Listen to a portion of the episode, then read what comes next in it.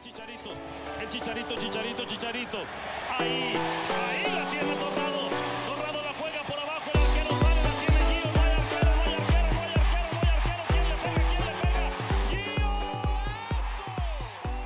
Milí fanoušci Kopačáku, posluchači našeho podcastu a vlastně všichni fanoušci fotbalu, vítáme vás u osmého dílu podcastu Kopačák. Eh, Dnes jako obvykle za mikrofonem Hanis, zdravím vás a na druhé straně zakladatel projektu Martin. Martin, ahoj. Zdravím tebe a zdravím i všechny naše posluchače.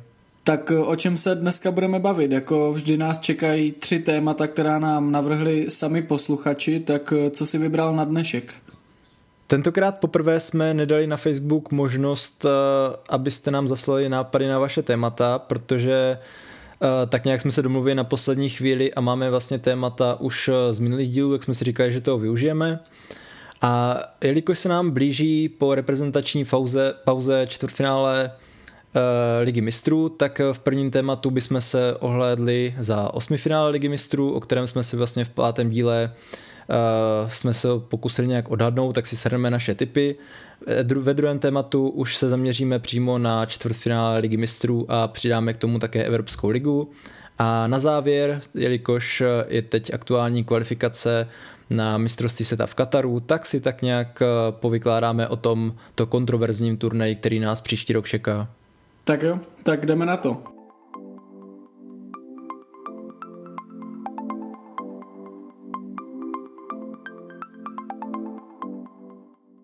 Vykopneme tady hned prvním tématem, kterým eh, je ohlédnutí za osmifinále Ligy mistrů. Martine, naši posluchači, pokud poslouchali eh, pozorně ty předchozí díly, tak si možná vzpomenou ještě na to, že jsme tam hráli takovou typovačku. Ty máš ty výsledky, tak jak jsme dopadli? No, tak já připomenu, že jsme se vlastně pokoušeli procentuálně odhadnout eh, nebo dát eh, těm týmům šance na postup. A něco takového nás čeká i dnes v případě čtvrtfinále Ligy mistrů a Evropské ligy, když budeme typovat. Ale zpátky k tomu osmifinále, tak uh, abych to dal trošku napínavě, tak uh, jsme měli úplně krásný dvouden, kdy jsme vlastně ty první čtyři zápasy, tak z nich jsme typli jenom jednoho postupujícího a to byl uh, Liverpool proti Lipsku. Jinak uh, ty jsi teda typl, to se ti povedlo, že s, já jsem favorizoval Barcelonu a ty PSG. A když to vezmu tak celkově, tak v té druhé polovině už jsme byli daleko úspěšnější a tam vlastně já jsem typl všechno, ty jsi netypl nebo nevěřil své Chelsea, ale jako když jsem to tak nějak shrnul, tak já jsem typl správně pět postupujících, ty taky pět a Vlastně my jsme na Facebooku dávali možnost lidem hlasovat pomocí emotikonu, komu věří více, tak když jsem se díval, tak většina fanoušků, nebo když jsem bral nějak tak, pro co hlasovala většina fanoušků, tak ty odhadli pouze čtyři utkání, ale ono se asi není moc čemu divit, protože některé ty výsledky byly takové trošku překvapivé. Když můžeme začít tak nějak postupně, nebo když bych se tě zeptal na nějakou takovou souhrnou otázku, tak který výkon nebo možná výsledek tě nejvíce tak překvapil? Tak já musím přiznat, že ten výsledek, protože jsem zápas neviděl ani jeden, bohužel, a byl to zápas, u kterého jsem, nebo dvojzápas, u kterého jsem, myslím, říkal, že cokoliv jiného než postup staré dámy by pro mě byl šok a mm, fanoušci už správně tuší, že je to dvojzápas mezi Portem a Juventusem, takže to mě překvapilo určitě nejvíc a musím přiznat, že postup Porta jsem nečekal. My už jsme se o krizi Juventusu bavili v předchozím díle, takže bych to tady asi nějak nerozebíral, ale tě, s, s tou zkušeností toho týmu, s ambicí, vůbec s tím, že Cristiano Ronaldo se v lize mistrů vždycky cítí velmi dobře a podává tam nadstandardní výkony, tak je pro mě postup portugalského týmu opravdu překvapením. Ta stejná otázka na tebe, který zápas bys vybral? Tak ono asi logicky se nabízí poukázat na, to, na ten postup Porta. My jsme oba dva věřili Juventusu, věřili tomu i fanoušci dle právě toho hodnocení, i když ne tak výrazně, myslím, že to dopadlo nějakých 18 12, což jako není taková nějaká převaha, jak bych čekal. A jako Juventus loni vypadl v osmi finále s Lyonem, tak jako mohlo se to stát, ale právě nečekal jsem, že by se něco takového mohlo opakovat. A právě, jak si třeba zmínil toho Ronalda, tak právě i kvůli tomu, že jsem čekal, že on, i když třeba ten první zápas nedopadl dobře, takže ve druhém zápase dá klidně dva góly, ale jako to se moc nepovedlo, tak nakonec vidíme trošku překvapivě dál Porto. Mm-hmm. Další zápas, který podle mě určitě stojí za zmínku, je ten, o kterém už jsme tady aspoň uh, trošku mluvili a to je Barcelona PSG, konečný stav 2-5 a ta hra PSG předváděná byla mnohem lepší než uh, vlastně výkon Barcelony, tak uh, co bys řekl tady k tomuto dvojzápasu? Já jen, že ta síla PSG podle mě narostla do velkých rozměrů a mám to poznamenáno i při skladbě čtvrtfinále, ale podle mě PSG paradoxně hodně pomohlo to, že Neymar uh, nenastoupil do ani jednoho zápasu. Co si o tom myslíš ty? Když budeme si opí... no já vlastně, když jsem se zamýšlel na tím čtvrtfinále, tak jsem měl úplně stejnou myšlenku, že nevím úplně, jestli Neymar případně jako uh, on je skvělý fotbalista, úplně rozdílový může být, ale právě v těchto zápasech kolikrát uh, se mně nelíbí, že to bere strašně moc na sebe a ta přesně týmovost tak, PES, že tak. No a ta týmovost PES, právě možná trošku pokulhává, ale jako to je složitý. On prostě můžou být typy zápasů, který mu sednou a bude úplně nejlepší, ale jako zrovna tady jsem asi viděl výhodu v tom, že nehrál, možná i kvůli tomu, že vlastně působil v Barceloně, hodně, se, hodně by se od něho očekávalo, tak možná nějaká přemotivovanost. Ale já jako, když jsem se tak nějak ohlížel zpátky za tímhle zápasem, tak já jsem asi neviděl ten postup PSG tak úplně jako suverénně, jak by se možná mohlo zdát a já hned asi uvedu proč, protože on ten první zápas dopadl strašně přesvědčivě, ale to Barcelona totálně podělala ve, druhý poločas, ve druhém poločase, když to tak s proměnutím řeknu. Ona měla, eh, nebo nevedla si úplně dobře, ale pořád měla uh, zaděláno na docela hratelný výsledek do odvety, ale pak to tak nějak otevřela a pes, že když eh, mohlo jít do útoku, tak eh, šlo do útoku a Mbappé tam případně si udělal z obranou své a navýšil vlastně vedení a místo třeba 2-1, což myslím si, že byl, byl možná takový odpovídající výsledek, tak to bylo 4-1. No a pak v odvetě tam paradoxně, já když jsem se vlastně tak nějak i zamýšlel nad tím, koho bych možná zvolil jako nejlepšího nebo nejdůležitějšího hráče osmi finále, tak jsem si tady vlastně vybral Sporta Pepeho, který podle mě, podle toho, co jsem tak nějak viděl, tak odehrál fakt skvěle, i když jako už mu je 38, mm-hmm. ale zmínil jsem si tady i na Váse, což jako možná by se zdálo být překvapivé, ale jako mně se v odvětě výkon PSG za stolik nelíbil. Oni hráli dobře možná jako nějaký úseky zápasu, ale na vás tam vychytal možná tři tutovky, a pak možná, kdyby pustil tu penaltu, kterou kopal Messi, tak si myslím, že by možná ve druhém poločase ještě uh, mohlo být zaděláno na nějakou senzaci, takže jako neviděl jsem to úplně tak uh, jednoznačně, ale jak by se možná mohlo zdat tak z toho celkového uh, z toho celkového stavu, ale uh, asi postoupil lepší tým, s tím souhlasím a že určitě má co nabídnout ještě. Mm-hmm. Potom tady máme vlastně tři zápasy, které skončily v konečném součtu rozdílem čtyř branek a to jsou tedy jasné postupy Bayernu, který zdolal Lazio, Potom postup Manchester City, který si poradil s Borussí Mönchengladbach, taky 4-0.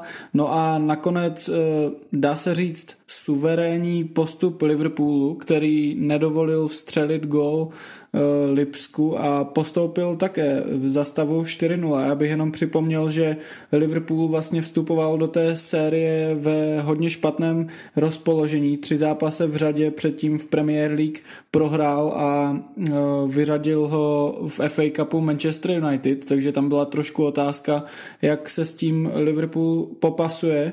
Za mě velmi dobré, velmi dobrý výkon, eh, velmi dobrý výsledek a pro Liverpool eh, to může být vzpruha i do toho konce sezony. Co si o tom myslíš ve zkratce ty, než se vrhneme na ostatní zápasy? Mm-hmm.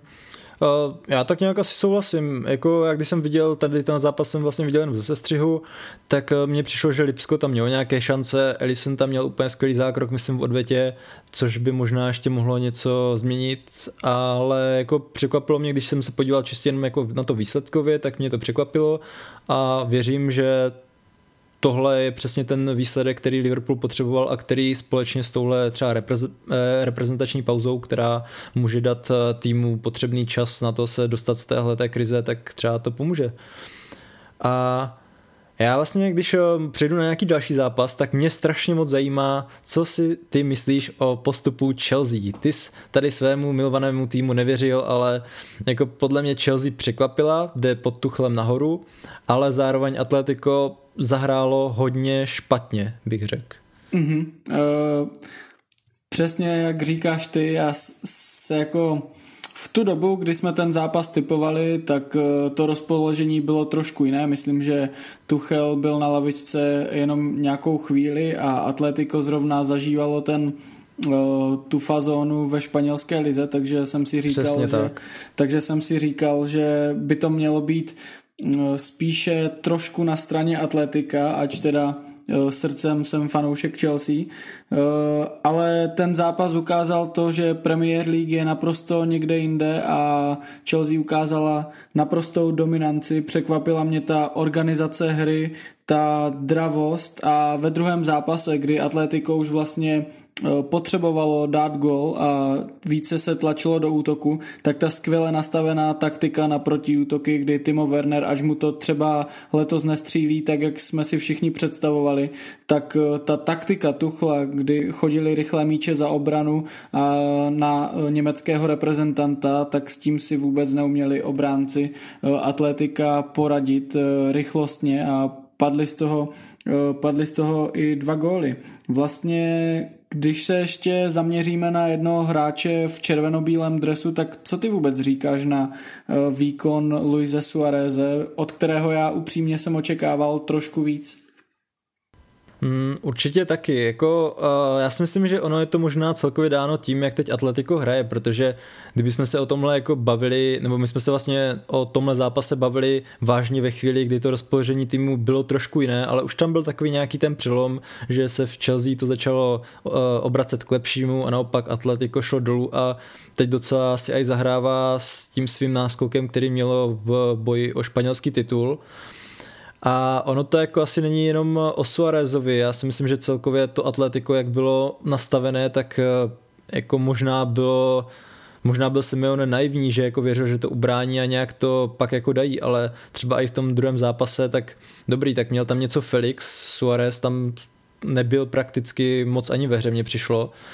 A Chelsea tak nějak měla zápas eh, ve své hrsti, dobře bránila a jak si právě připomenul, nebo jak si zmínil dobře ty protiútoky, tak jako když jsem se pak koukal na sestřih, zápas jsem úplně celý neviděl, tak eh, mně přišlo, že Chelsea možná měla i těch větších šancí více ve výsledku. A jako asi si nemyslím, že to je jenom o Suarezovi, byť uh, asi bych čekal možná víc, ale je to celkově dáno tím, jak teď to Atletico jde bohužel dolů. Bohužel kvůli tomu, že ten potenciál týmu si myslím, že je jako daleko větší, než teď předvádějí a jako je hodně vzdálený oproti tomu, co jsme viděli od nich na podzim. Mm-hmm.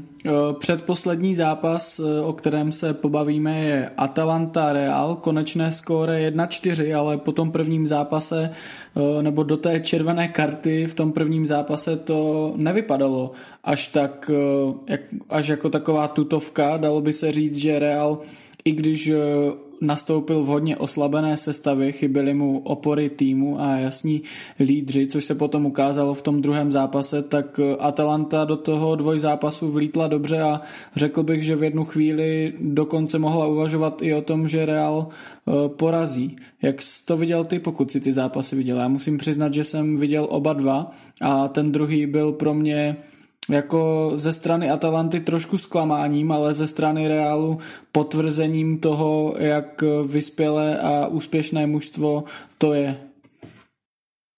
Já jsem viděl z obou zápasů, myslím jenom druhé poločasy. V tom prvním nejsem si jistý, jsem to nezapl už po ty červený, ale teď si nejsem úplně jistý. A jako ta červená padla strašně brzo, myslím si možná v 15. nebo 17. nebo no určitě do 20. minuty.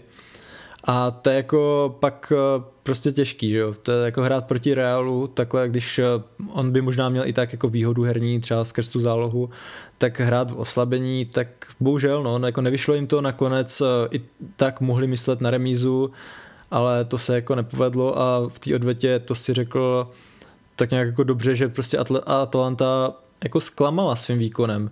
Že, nebo možná Real byl natolik dobrý, že si to v pohodě pohlídal.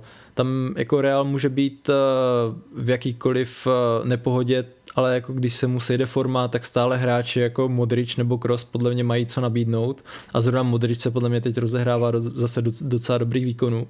Stejně jako Kroos, tak uh, to jako ukázali, že ty zkušenosti v téhle soutěži jsou uh, to prostě neobejdeš mm-hmm. a Atalantu tímhle způsobem porazili. Jako asi si myslím, že kdyby Atalanta možná byla v nějakém lepším rozpoložení, možná kdyby ten první zápas uh, jakoby zvládla dohrát v 11, takže by to bylo úplně o, o něčem jiném, ale takhle prostě Real si vybudoval nějaký výsledek z prvního zápasu a ve druhém si to svou klidnou hrou pohlídal. To je asi tak za mě vše k tomuhle zápasu. Uh-huh. A poslední zápas tam také e, figuroval španělský tým, který ale na rozdíl od madridského celku do čtvrtfinále nepostoupil, to je Sevilla. Já myslím, že my jsme tam oba dva typovali postup e, andaluského týmu, nemýlím se?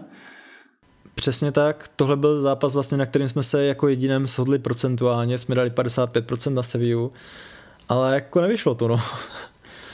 V tom utkání, které skončilo v konečném součtu 5-4 pro Sevillu, zazářil Erling Holland. Co ty bys řekl vůbec na tu jeho formu a pokud máš něco i k tomu dvojzápasu eh, jako dopodrobna, tak eh, jak to na tebe působilo? Hmm, dopodrobná asi ne. Já si myslím, že já jsem před tím prvním zápasem poukazoval na to, že Sevilla má fantastickou formu. Oni dlouho měli sérii bez porážky, měli tam myslím nějakých šest čistý kont v řadě nebo nějak tak. Ale uh, oba dva jsme tak nějak zmínili, že je tam uh, možný jeden faktor, uh, že by se probudil na straně Dortmundu a to je právě v podobě norského útočníka Halanda. A to se tak nějak ukázalo. Jemu soutěž jako Liga mistrů svědčí, jemu svědčí velké zápasy, je strašně těžké uhlídat a i když Sevilla do toho zápasu vstupovala v lepší formě, tak zrovna na tenhle dvojzápas bych řekl, že se to skvěle sešlo Dortmundu. První zápas prostě vyšel parádně, dali tři góly venku a doma, i když jako nebyl to úplně takový no, hladký postup, že bylo to přes remízu, ale uh, zvládli si to pohlídat, tak jako nebýt tam Holland, uh, tak asi jako moc Dortmundu nevěřím, ale právě tohle byla ta možná největší naděje Dortmundu na postup a ta se probudila asi v správnou chvíli.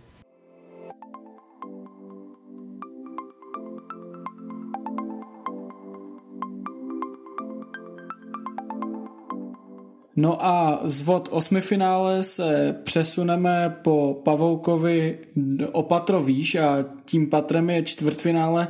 Martine, já navrhuji, abychom eh, to trošku eh, rozbili, tu monotónnost a nezačneme ligou mistrů, jak se možná nabízí, ale Evropskou ligou. Může být? Klidně můžem. První zápas na seznamu, tady mám Ajax eh, z AS Řím, tak když uh, tak nějak vykopnu, tak uh, uh, já jsem se díval, že Ajax má překvapivě možná pro mě až moc dobrou formu v lize. Jsem čekal, že tam letos má těžší, ale jako vedou si skvěle.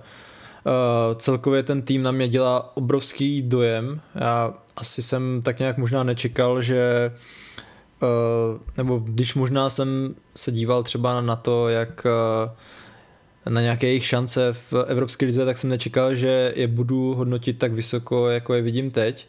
Tak eh, já je vidím jako mírné favority proti AS Řím. Pro mě je to tým, který má fantastickou zálohu, zároveň ale jako slušnou obranu. Jenom pro ně je podle mě docela škoda, že mají Eh, dvě takové velké zbytečné absence a jedna je v podobě Hálera, který vlastně přišel za velké peníze, ale zapomněli ho dopsat na soupisku a pak eh, v podobě Golmana Onany, který má trest na doping. Myslím si, že Ajax se proti tomu odvolal, ale to je jako asi těžko jako čekat, že teď nějak uspějí.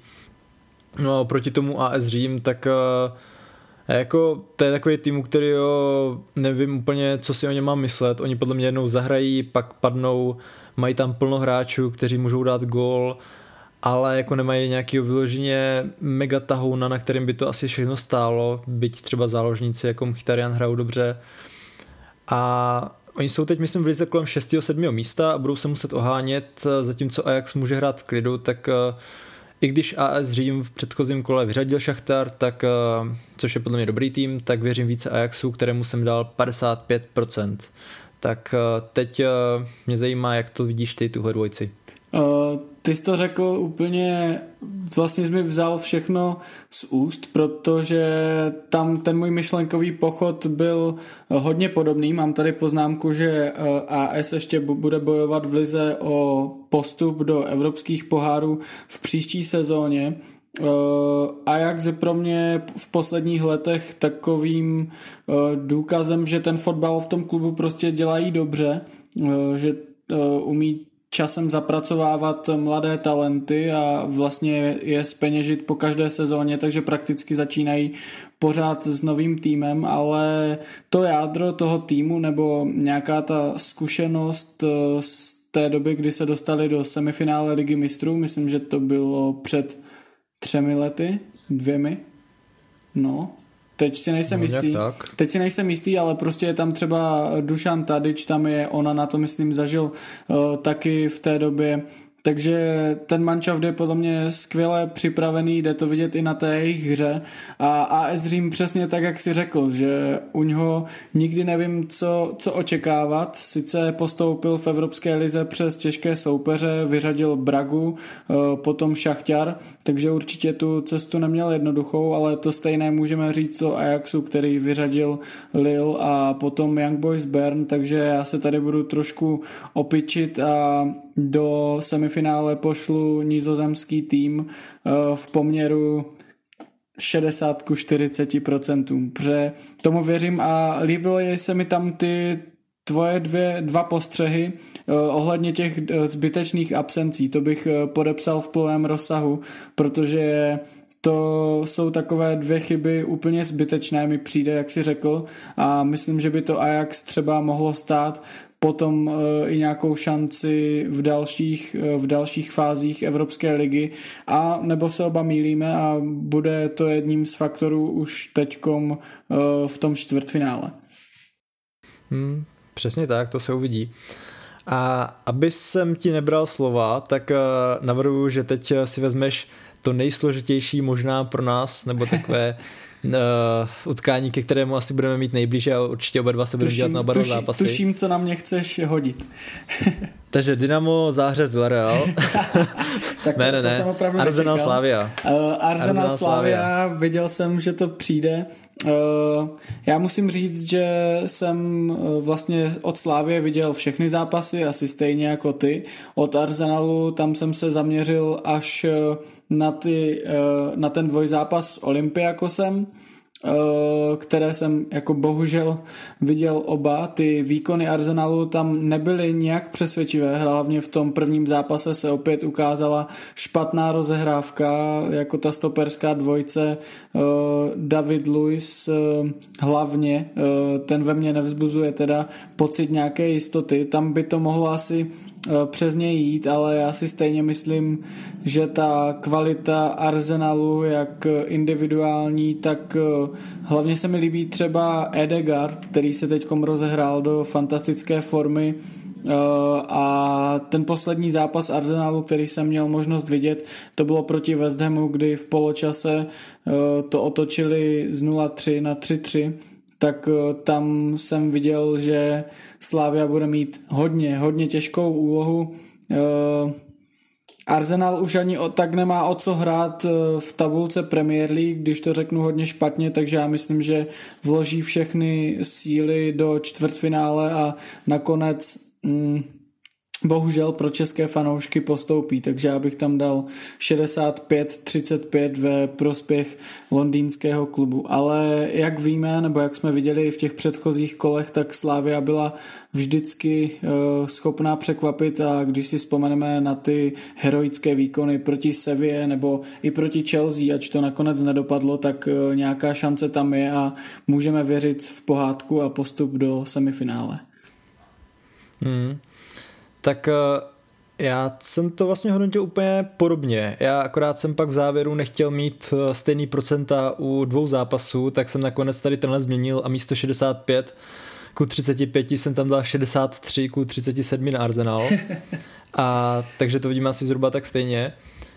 Mně třeba přijde, že Arteta jako v Arsenalu, jak mu třeba začátku bylo hodně věcí vyčítáno nebo byl pod palbou kritiky, tak eh, u něj je vidět ta Guardiolova škola, ta jeho chytrost, že on umí pracovat se sestavou. Akorát, že problém je, že zatímco Pep na koho sáhne, tak eh, ten je platným hráčem v sestavě, tak on tam buď to dává mladíky, kteří jako hrají dobře, ale prostě není to ono a ne, nemusí to mít tu stabilitu výkonu, anebo tam dá hráče jako třeba Obameyanga, který je totálně z formy. Ale já jako celkově asi si myslím, že eh, Arsenal, jak je teď, eh, jak teď funguje, tak Vidím v něj eh, daleko těžšího soupeře než eh, v probě Lestru, který trošku zažil v tu dobu, kdy ho vyzvala takový malý úpadek formy, měl těžký los, měl tam nějaká zranění, tak eh, tady si myslím, že prostě Arsenal to nepodcení tak, jako třeba mohl podcenit to Leicester.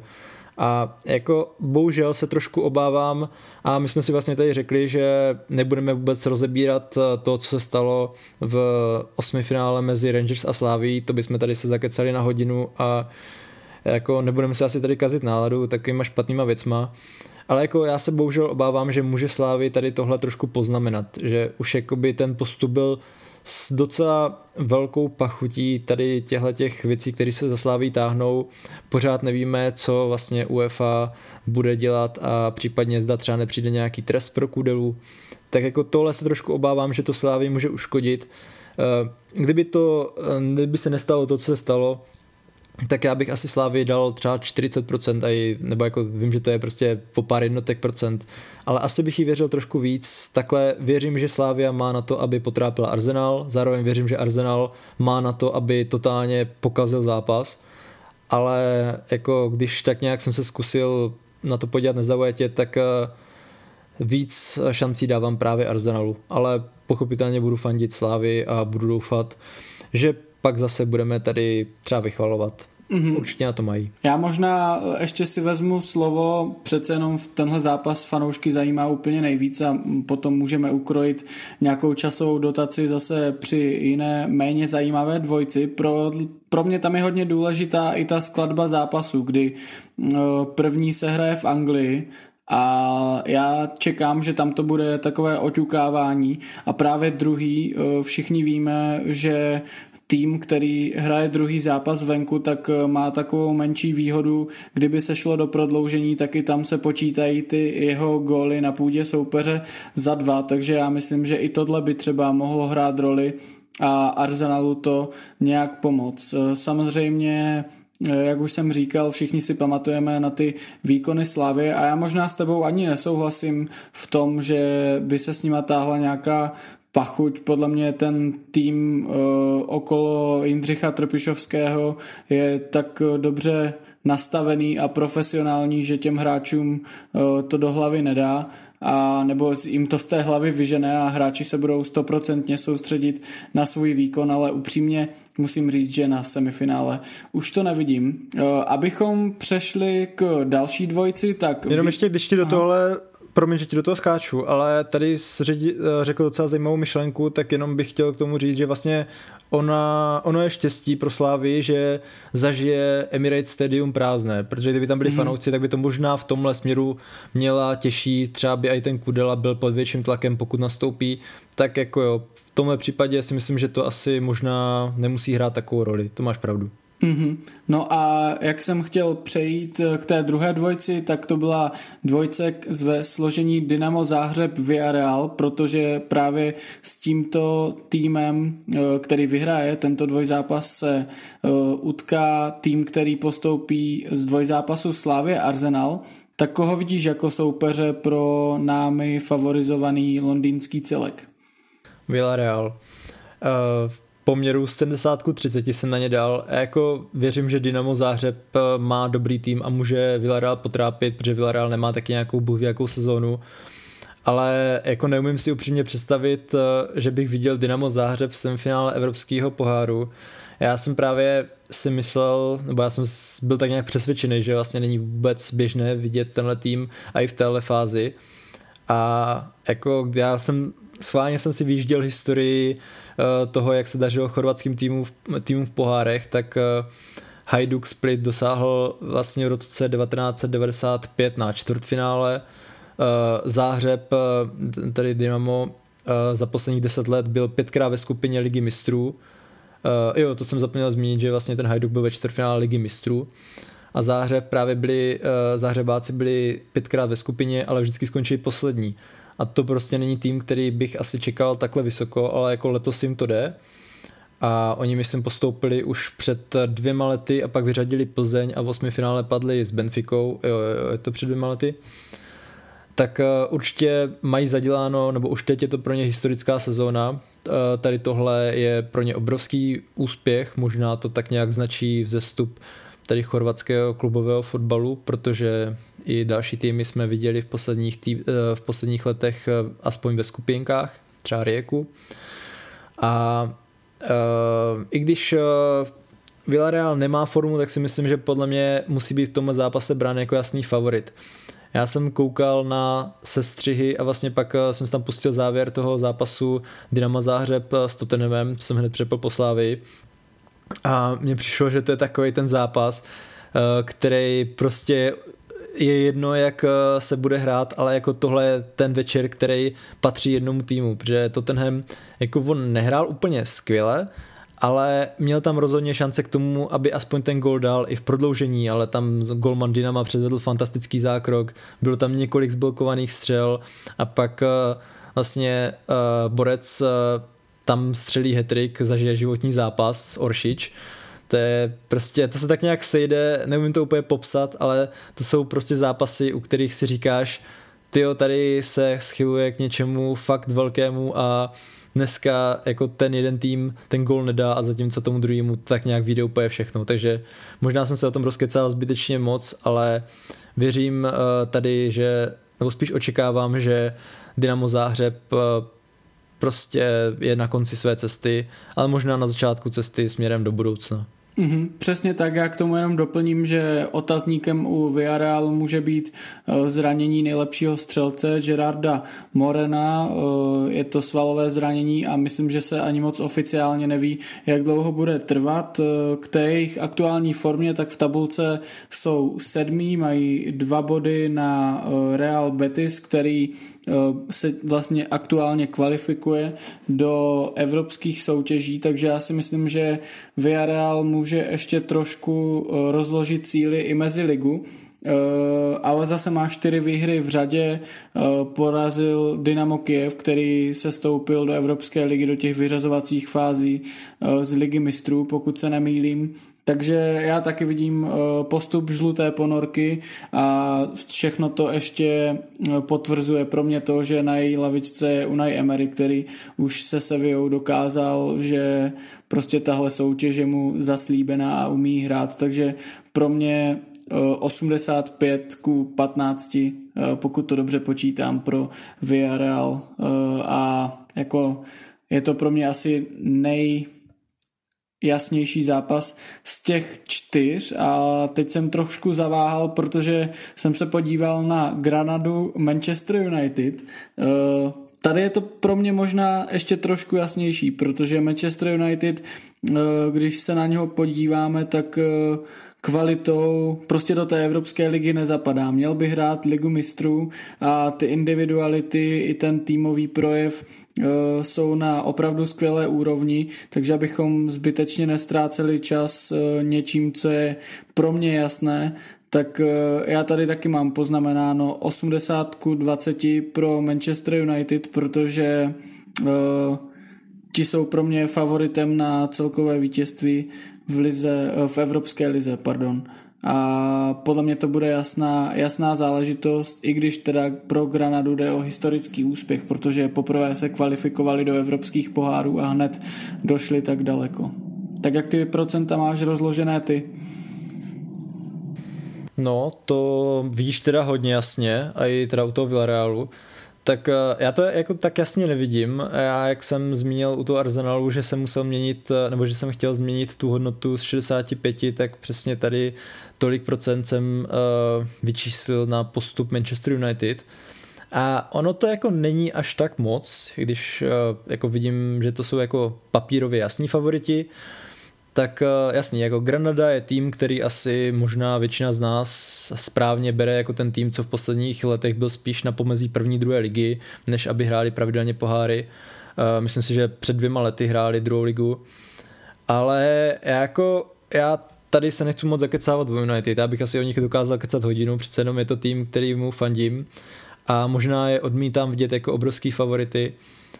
A jako bojím se trošku podcení, bojím se velkých chyb a bojím se hlavně toho, že podle mě Ole špatně teď využívá svou sílu kádru, že on nechává hrát docela dost stejnou sestavu a třeba právě proti AC Milan, což je hodně silný soupeř, bych řekl, Eh, v Evropské lize, tak eh, já si myslím, že tam nastoupila úplně totožná sestava jako o víkendu proti West Hamu, který eh, vlastně to byl zápas, který se zvládl bez jediného střídání a to je jako když jsem viděl, jak v nějaký 80. minutě tam Bruno Kulha nebo Rashford, který vlastně týden předtím byly zprávy, že je zraněný nebo že prostě bude mít problémy nastoupit, tak jako stejně odehráli celý zápas, tak tohle mě přijde takový, že Uh, trošku se obávám, jako zda si Ole nezahrává s tady tím vytížením hráčů, protože přece jenom má tam docela dost možností, ale nevím, jako budu doufat, že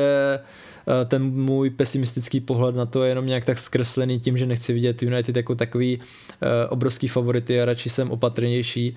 Určitě favority jsou, ale neviděl bych to tak jednostranně. Mm-hmm. Když jsem se jenom tak koukal v rychlosti na tu Granadu, tak tam mě vlastně zaujalo, že tam hraje Soldado, anebo uh, Jorge Molina, který bude mít za necelý měsíc 39 let a stejně tam jako hrává, dává góly. A nebo třeba Kennedy z Chelsea, mm-hmm. což uh, na to jsem úplně zapomněl, že vlastně vůbec ještě jak někde hraje. a no, tak třeba se vám vrátí po sezóně.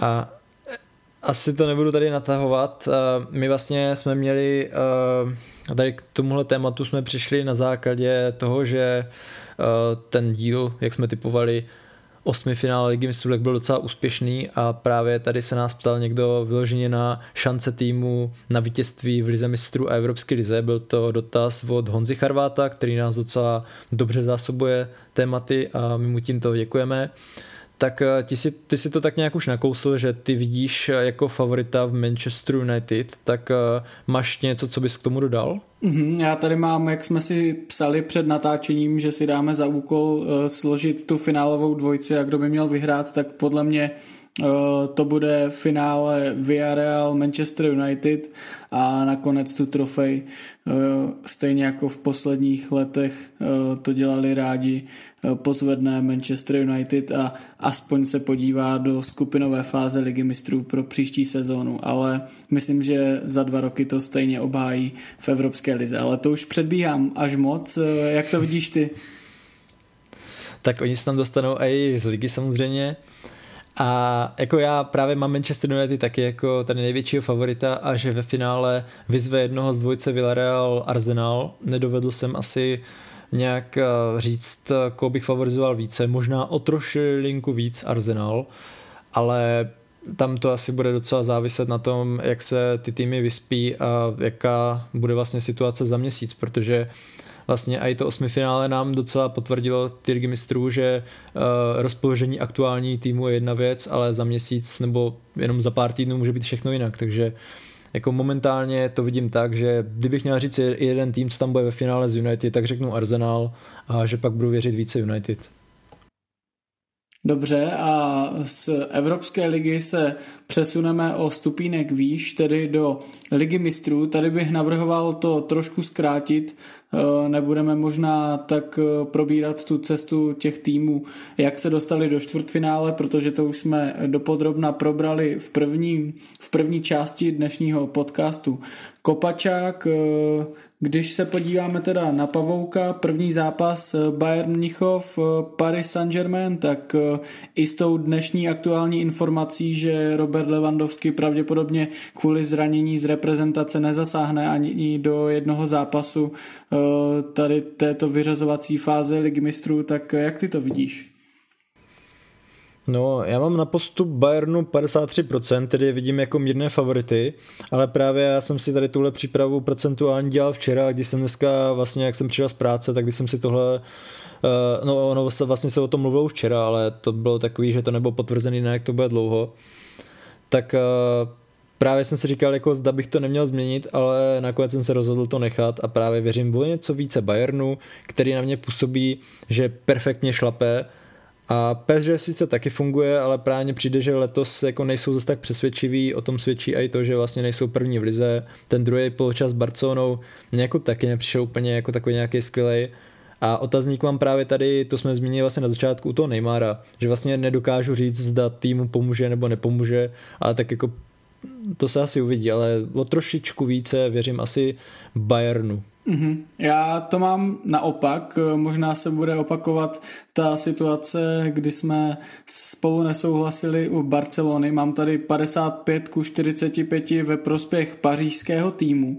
Eh, je to hlavně z toho důvodu, že už několikrát v téhle sezóně Ligy mistrů ukázal, jaký má hlad a jakou je schopný ukázat kvalitu Eh, když jde do tuhého, myslím tím ten eh, rozhodující zápas ve skupině s Manchesterem United, eh, který celek z Paříže dokázal vyhrát a potom i ten pro mě teda aspoň přesvědčivý výkon proti Barceloně. Takže za mě uh, vidím to tu reprízu finále z minulého roku ve prospěch ve prospěch Pařížanů a teda jsem hodně zvědavý, jak eh, nakonec Neymar, jaký bude mít vliv na ten celkový dvojzápas. Eh, další zápas, mm-hmm. ve kterém se před... Jenom Aha. ještě takovou otázku.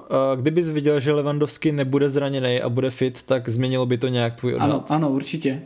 Pokud by Lewandowski byl v plné, v plné fyzické kondici, tak by to podle mě bylo mírně ve prospěch Bayernu, protože ten chlap je schopný dát gol úplně ze všeho a právě nevidím ani jako jeho nějaký zástup, protože Chupomoting, OK, je to prostě dobrý žolík, dobrá náhrada, ale nikdy to nebude ten světový top útočník, který je uh, přesně v tady těchto zápasech potřeba, takže uh, to zranění polského forwarda pro mě hodně ovlivnilo uh, vlastně ten můj typ výsledku. Mm-hmm. Tak zase Čoupo zná na, v Paříži každý kout, tak třeba překvapí. Ale jako rozumím, rozumím, no. Tak ty si chtěl přijít na nějaký další zápas, tak uh, promiň, že jsem ti do toho skočil, tak který to byl zápas? Přesně tak, byl to zápas, ve kterém se představí i druhý celek z Německa, a to Borussia Dortmund, která narazí na Manchester City, tak co ty si myslíš o tady tomhle dvojzápasu, protože uh, pro mě je to, ať se to možná nezdá, když vidíme ty dva názvy, tak pro mě to bude nejednoznačná záležitost, ale mám tady pro sebe jasného favorita. Hmm. Tak eh, jako v Evropské lize vlastně mám jediný takový zápas s velkým otazníkem a to mezi Ajaxem a AS Řím. A právě eh, v té lize mistrů mě přišlo, že tam to bude jako daleko těžší a tam vlastně ve všech případech jsem nedokázal úplně dát někomu více jak 62% a 62% právě jsem dal City, prvně jsem tam měl 60, ale právě jsem nechtěl zase mít stejné hodnoty, tak eh, jsem pak to zvážil a že jim dám 62. A jako já vidím Manchester City jako jasný favorita taky poměrně, ale zase Dortmund jako ten tým, který případně může mít den a když má den, tak eh, může vyzvat a rozdat si to s kýmkoliv, ale zase je otázka, jestli budou mít ten den dvakrát. a podle mě ta jejich hra je strašně moc opřená o Holanda a že tam prostě něco vymyslí nebo že tam prostě práskne nějaký gol a jako malou uh, nevýhodu Dortmundu vidím taky situaci v Lize, kde se jim moc nedaří, jsou pátí, mají čtyři body za, Frankfu- za Frankfurtem, který navíc má formu, tak jako nemůžou moc úplně šetřit cíly, takže ve, uh, ve mně to tak nějak evokuje dojem, že City by si to měli pohlídat a že určitě mají kvalitu na to, aby Dortmund přehráli. Takže 62 ku 38. Přesně tak, já s tebou úplně souhlasím ve všem, co jsi řekl.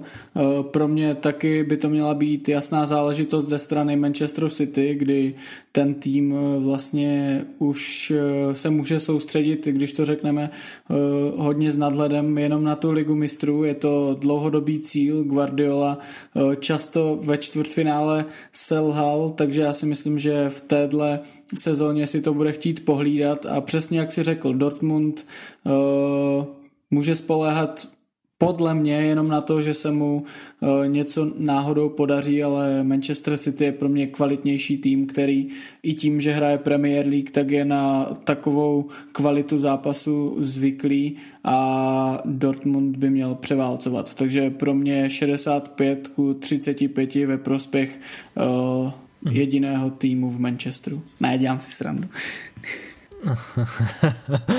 jo, v. Tak jo, tak eh, to je docela podobné. Tak eh, teď teda můžeme přejít třeba na tu tvou slavnou Chelsea, která vyzve Porto. Tak, eh, ne, promiň. Tak když asi nechám to první slovo na tobě, tak Povídej. Tak já v tomto díle projevím to své fanouškovství a hned ze začátku vystřelím 70 ku 30 ve prospěch londýnské Chelsea. Nic jiného než její postup nevidím, i když to stejné jsem říkal, když Porto měřilo své síly s Juventusem, ale já myslím, že všechny fanoušky, kteří ty dva zápasy s Atletikem viděli, tak uh, londýnský klub přesvědčil o tom, že přesně ví, co má hrát, že ta jeho individuální i vlastně týmová kvalita je, je skvělá a Porto ač může být nepříjemné, určitě bude kousat, bude skvěle takticky připravené, tak si myslím, že na tu kvalitu vůbec eh, jako nedosáhne. A něco jiného je hrát každý týden těžké zápasy v Premier League a něco jiného je hrát každý týden zápasy v Portugalsku, takže já myslím, že Chelsea jako ten los hodně vyšel Měl jsem z toho upřímnou radost a nevidím nic jiného než postup do semifinále, kde už se může stát cokoliv. Hmm. Já jako si myslím, že už se teď může stát cokoliv, tak možná proto jsem eh, neudělal z Chelsea až takový favority, ale jako dal jsem jim 60%. Podle mě jako furt větší favority vidím eh, v Manchesteru City nad Dortmundem než v Chelsea proti Portu. Proto jsem to právě tak měnil. A jako já když jsem se koukal, tak Porto má lepší formu, než mělo před zápasem s Juventusem.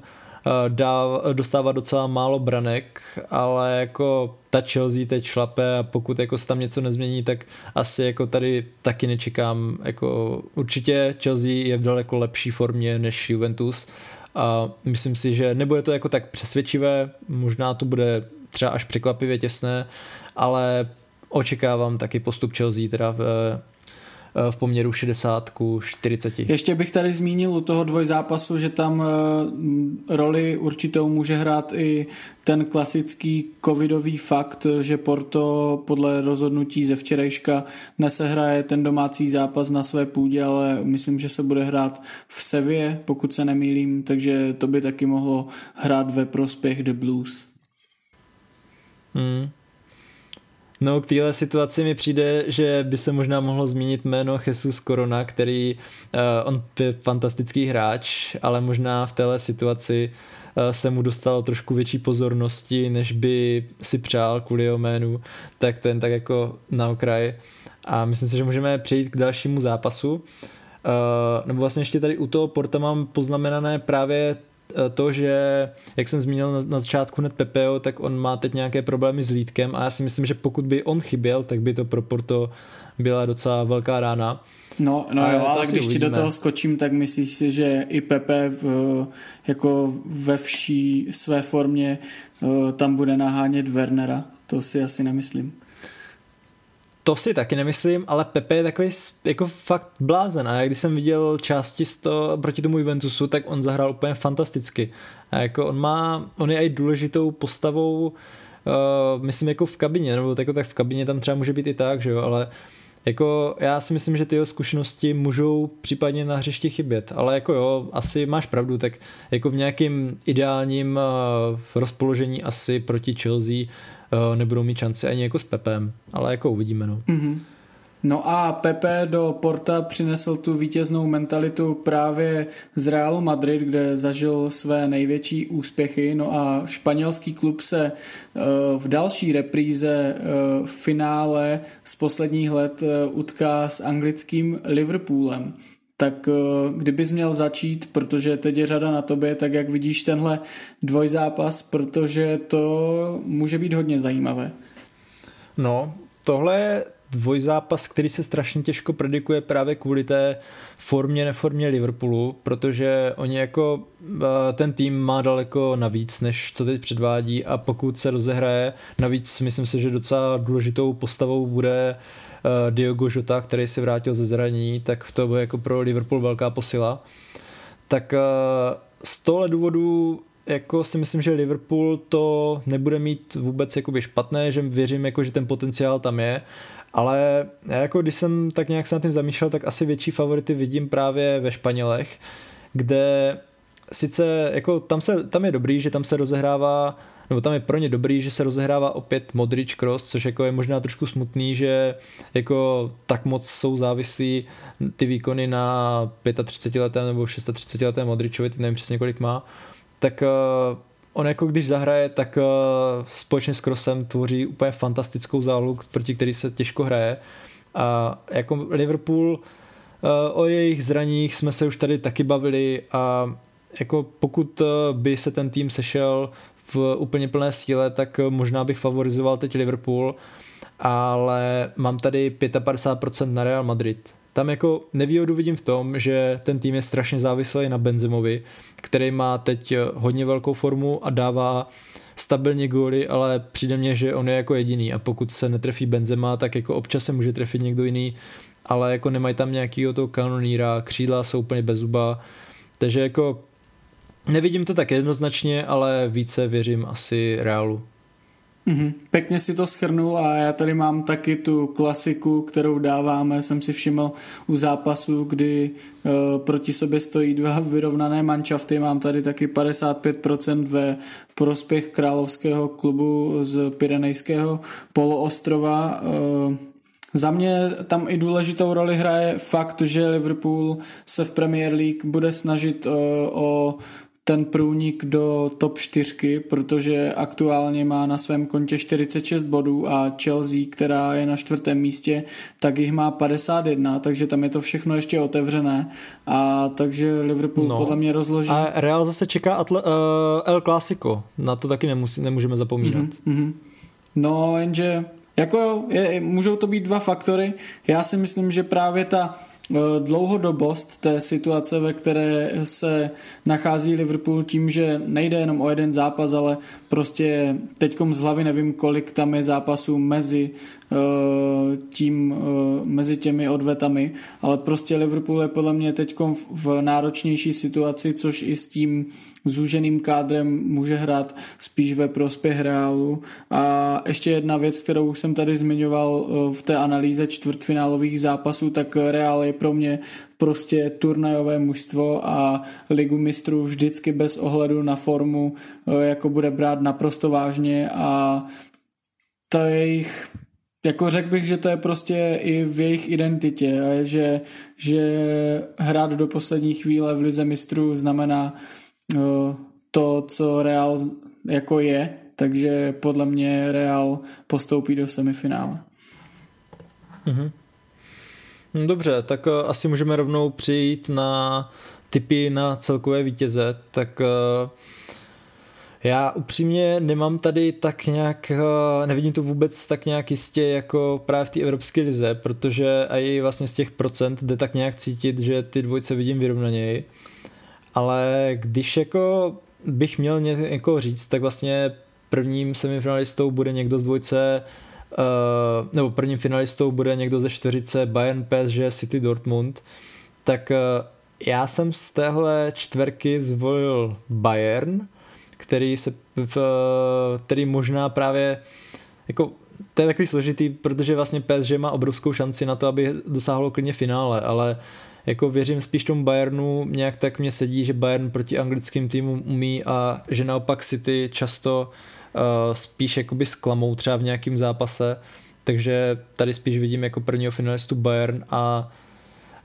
uh, jako z těch eh, zbylých čtyř týmů myslím si, že fakt dobrou šanci má Chelsea, která prostě proti Portu má dobrý los a myslím si, že pak je v jejich silách zahrát uh, proti Realu nebo Liverpoolu, to je jedno, kdo proti ní bude, ale jako spíš tady mám napsaný um, Real Madrid. Takže pro mě v finále Bayern Real Madrid s tím, že vyhraje Tyjo, tak teď přemýšlím, protože teď se to úplně ve mně mění, ale jako spíš asi možná ten Real bych favorizoval. Ale jako to říkám tak nějak teď na základě toho, o čem jsme si povídali, protože to jako se může fakt strašně moc věcí změnit, ale spíš asi možná teď budu věřit Realu, i když podle mě nehrají nějaký fantastický fotbal, nemají dobrou sezónu, tak eh, nějak tak prostě uvnitř cítím, že by to mohla být zase ta sezóna, kdy to dají. Mm-hmm. Já teda v té první části Pavouka mám uh, ve finále Manchester City, protože ti si to jako letos podle mě budou chtít pohlídat a minimálně do toho finále dojdou.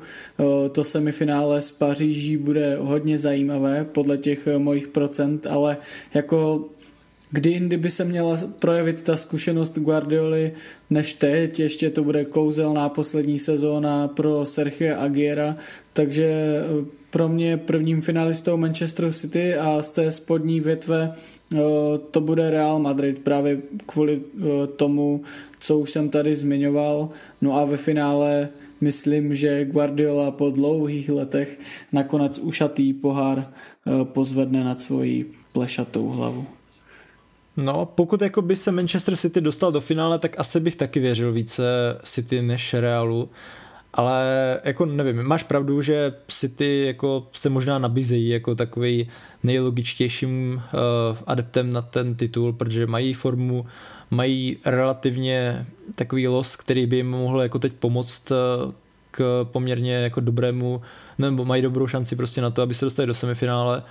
To je jako jo, klidně to tak taky může být, ale já se jako přiznám, že já jsem fakt nedokázal úplně určit nějakého jasného favorita z, týhle, čtve, uh, z těchhle těch osmi týmů.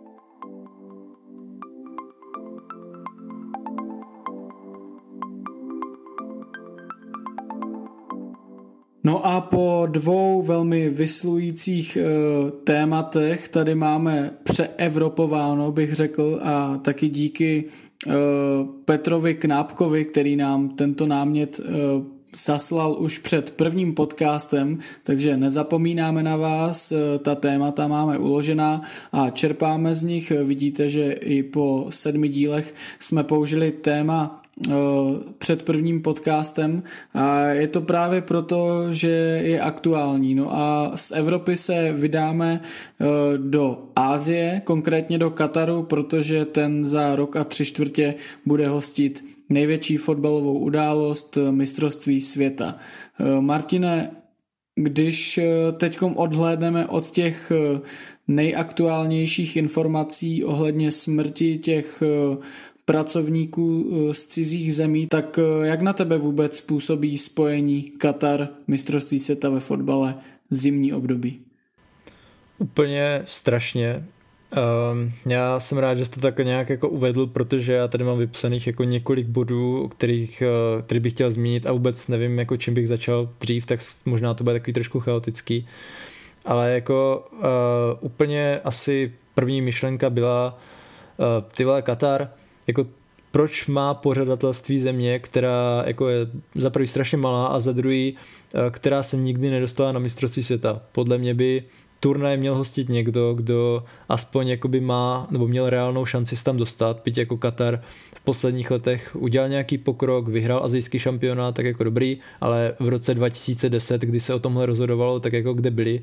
Takže už jenom jako ta myšlenka, že si v podstatě koupili tohle mistrovství světa, tak to jako se mi nelíbilo a tam jako bohužel byly i nějaké kontroverze ohledně uh, myslím si, že vlastně v roce 2010 se rozhodovalo o nejen Kataru, ale i o tom, že to bude vlastně v Rusku a pak se někdo přiznal, že vlastně dostal nějaký uplatek, aby hlasoval pro Rusko a prostě úplně se nabízí, nebo jako jsou jasný docela prej důkazy ze strany Američanů, kteří vlastně chtěli taky pořádat ten turnaj, že bylo podplacený i tohle.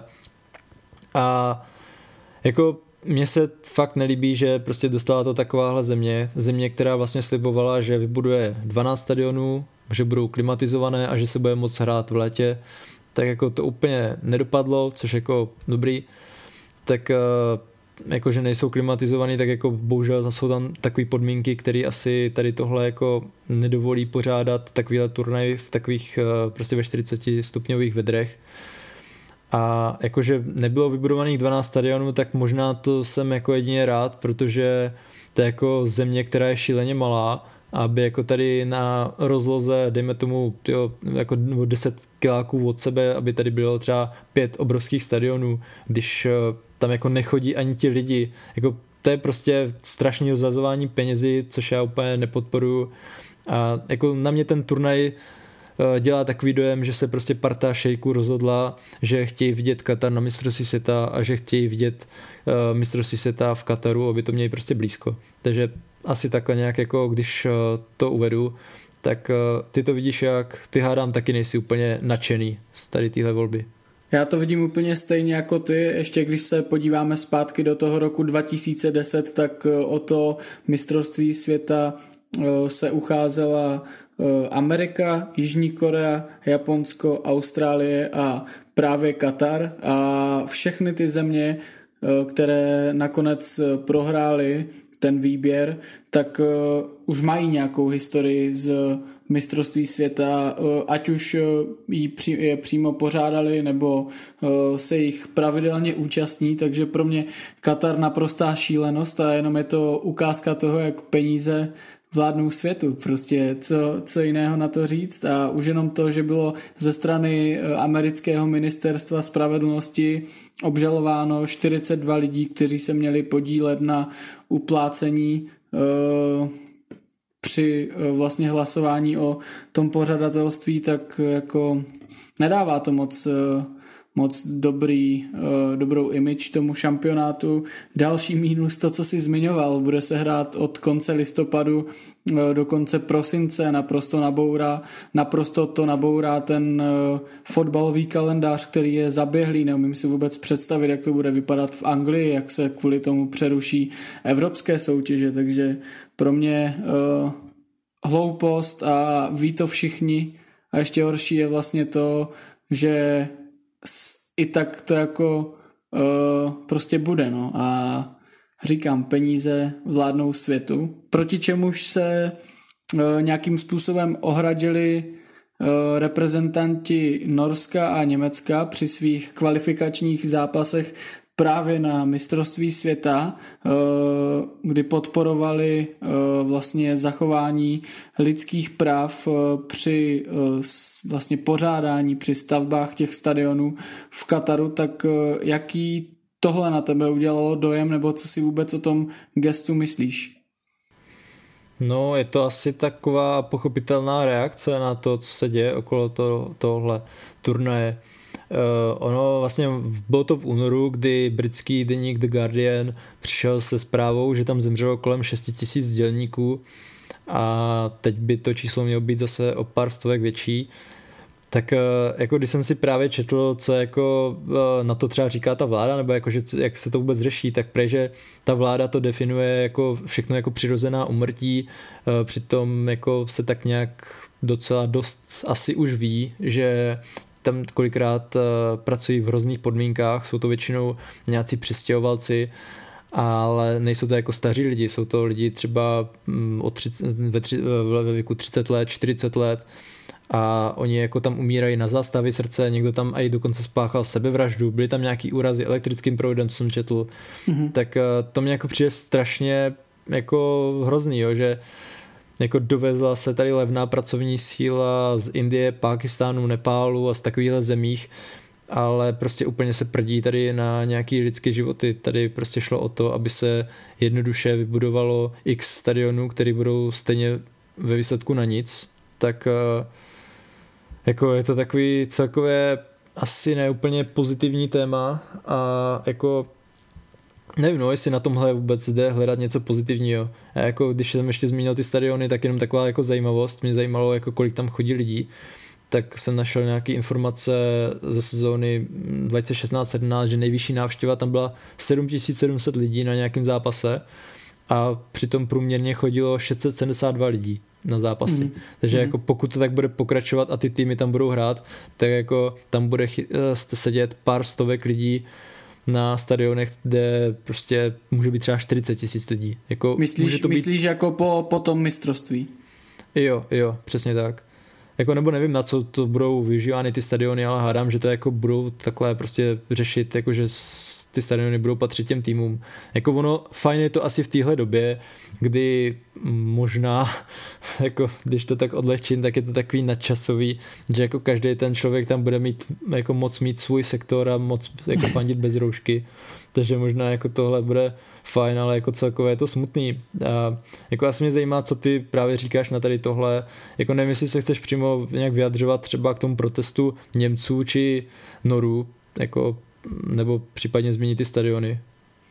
Jo, tak já se asi vyjádřím, mám tady udělanou ještě poznámku vlastně z toho článku The Guardianu, tam byla taková zajímavá statistika, že eh, denně zemře na těch stavbách 12 migračních pracovníků, což je jako naprostá šílenost. A ty si říkal, že eh, ty úřady to mm, eh, registrují jako přirozenou smrt, pod tím se právě skrývají ty infarkty, problémy s dýcháním a tak dále, což plyne právě z toho, že oni makají v neskutečných vedrech a jako už jenom to předznamenává, že že tam prostě není ta země uspůsobená na nějaké velké výkony. A ještě k tomu, aby tam fotbalisti hráli prostě fotbal v tom, eh, na té top úrovni, ale jako nelíbí se mi to, no. Ty jsi tady správně z, zmínil Indii, Bangladeš, Nepál, Pákistán, eh, kteří jsou v té statistice všichni ti mrtví z těchto zemích započtení,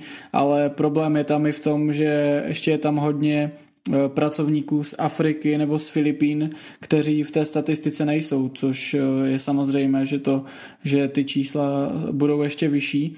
No a co se týče jako těch protestů, Norska a Německa, tak na jednu stranu strašně fajn, ale pro mě by mělo mnohem větší váhu, když už, tak aby řekli, že prostě se nezúčastní toho mistrovství. Stejně jako to udělali sponzoři uh, při, uh, při pořádání mistrovství světa v Bělorusku v ledním hokeji, tak uh, tady pokud už s něčím takovým vystoupím a chci doopravdy, aby se to změnilo a chci, aby na tom jako záleží mi opravdu na tom, tak eh, tady bych čekal nějaký rezolutní krok a bohužel si myslím, že v tomhle případě jsou nějaké trička úplně na nic, jako jo, teďkom i třeba na základě toho se o tom bavíme, eh, mnohem víc lidí ten problém vnímá, ale já myslím, že jedinou eh, jako fackou pro ten Katar by bylo, kdyby to mistrovství světa se tam nekonalo a to asi tričkama nedocílíme.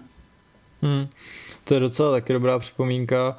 Jako asi už nečekám, že jim někdo vezme pořadatelství, ale prostě tohle je asi takový celkově nešťastný jako nějaký takový razantní krok by možná jakoby fotbalovou veřejnost o tom jako donutil více přemýšlet ale jako prostě nečekám, že by zrovna třeba Němci jako fakt chtěli z takového turné odstoupit, jako norové budišti se tam možná třeba ani nedostanou, ale jako jo, tohle je jako nešťastný. Jinak, no, jako jo, promiň, promiň, jako... promiň, že ti do toho ještě no. skáču, ale vlastně eh, na jednu stranu jo, chápu, ten krok by byl dobrá zpráva vyslaná ke světu, ke společnosti i tady k těmhle režimům, eh, ale za na druhou stranu v tom týmu jsou jako hráči, pro které to je třeba poslední nebo jediná šance, jak se zúčastnit mistrovství světa. Takže jako za na druhou stranu vnímám, že pro ty hráče to může být jako mm, hodně kontroverzní téma a možná ani oni sami neví, jak se, k tomu, jak se k tomu postavit. Kdyby se spustila nějaká vlna tak, že to prostě začne 32 největších týmů na světě bojkotovat, tak budíš, ale pokud Německo samo řekne, že se toho mistrovství světa nezúčastní a k ničemu to nebude a hráči jako Havertz, Werner, Gnabry, prostě všichni no. tyhle talenti přijdou vlastně o ten eh, proces, eh, který trvá 4 roky a o tenhle zážitek v podobě mistrovství světa, tak nevím, nevím. No. Chtělo by to asi nějakou schodu a zase na druhou stranu říkám, ty hráči možná chápu. No.